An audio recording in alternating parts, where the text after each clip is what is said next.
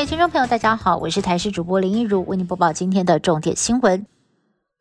新冠疫情本土病例持续的延烧，现在甚至烧到了南部。今天全台湾本土案例新增十四个人，其中在高雄有一家三口确诊，目前感染源不明。就读凤山某幼儿园的孩子因为住院裁检为阳性，父母亲也阳性确诊。而根据疫调，父亲的工作与高雄港相关，也曾经有北部的足迹。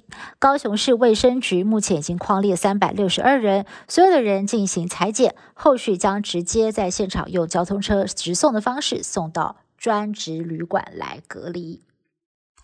桃园市在今天再新增了九例本土确诊。桃园市长郑文灿直言，以现在七个传播链，如果放任疫情传播，恐怕会有十万人因此染疫。要国人千万不要轻忽 Omicron 的传染力，也让清零还有与病毒共存的议题浮上台面。民进党公布最新的民调，有五成七的民众可以接受与病毒共存，三成四的民众还是希望本土清零。对此，基层医疗协会秘书长罗源。文章指出，台湾与病毒共存是趋势。医师苏玉峰则认为，大家把与病毒共存想的实在太轻松了。病毒根本就不是人类的好朋友，不是谈好什么样的条件，它就会跟着走的。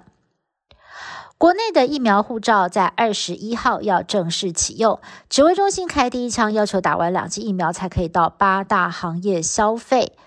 那么包括了像是歌厅、舞厅、夜总会、俱乐部、酒家、酒吧、酒店、理容院以及特种咖啡茶室、夜店、舞场、三温暖等休闲娱乐场所。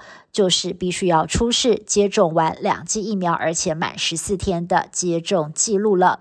那么另外呢，其他的行业也可评估是否要跟进，但是考虑到餐饮是必要消费，所以暂时不认为餐饮业必须要强制的来进行要求疫苗护照。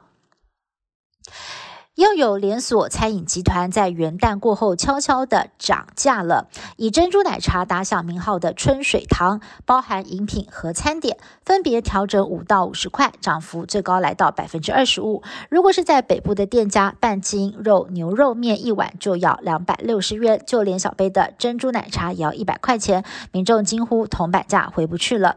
另外，全台湾连锁咖啡店路易莎的创办人也坦诚，因为原物料跟人力成本提高。农历年后也将评估是否要调整价格。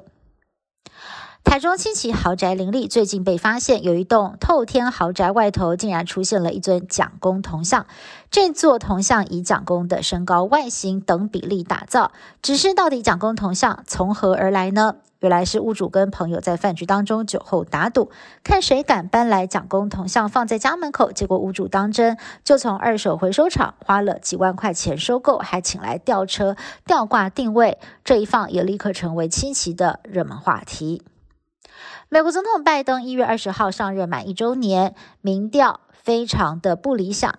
美联社民调显示，拜登满意度只剩下百分之四十三，虽然略高于川普当年的表现，不过也有另外一份民调显示，给拜登打上不及格分数的比例是高于川普的。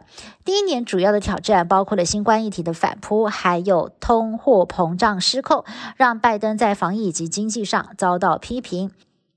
就职周年记者会上，拜登又在外交议题上再出包，回应记者问题时，他的回答就好像是在默许俄罗斯可以入侵乌克兰，让外界对拜登的领导力又打上了一个问号。以上新闻是由台视新闻部制作，感谢您的收听。更多新闻内容，请您持续锁定台视各界新闻以及台视新闻 YouTube 频道。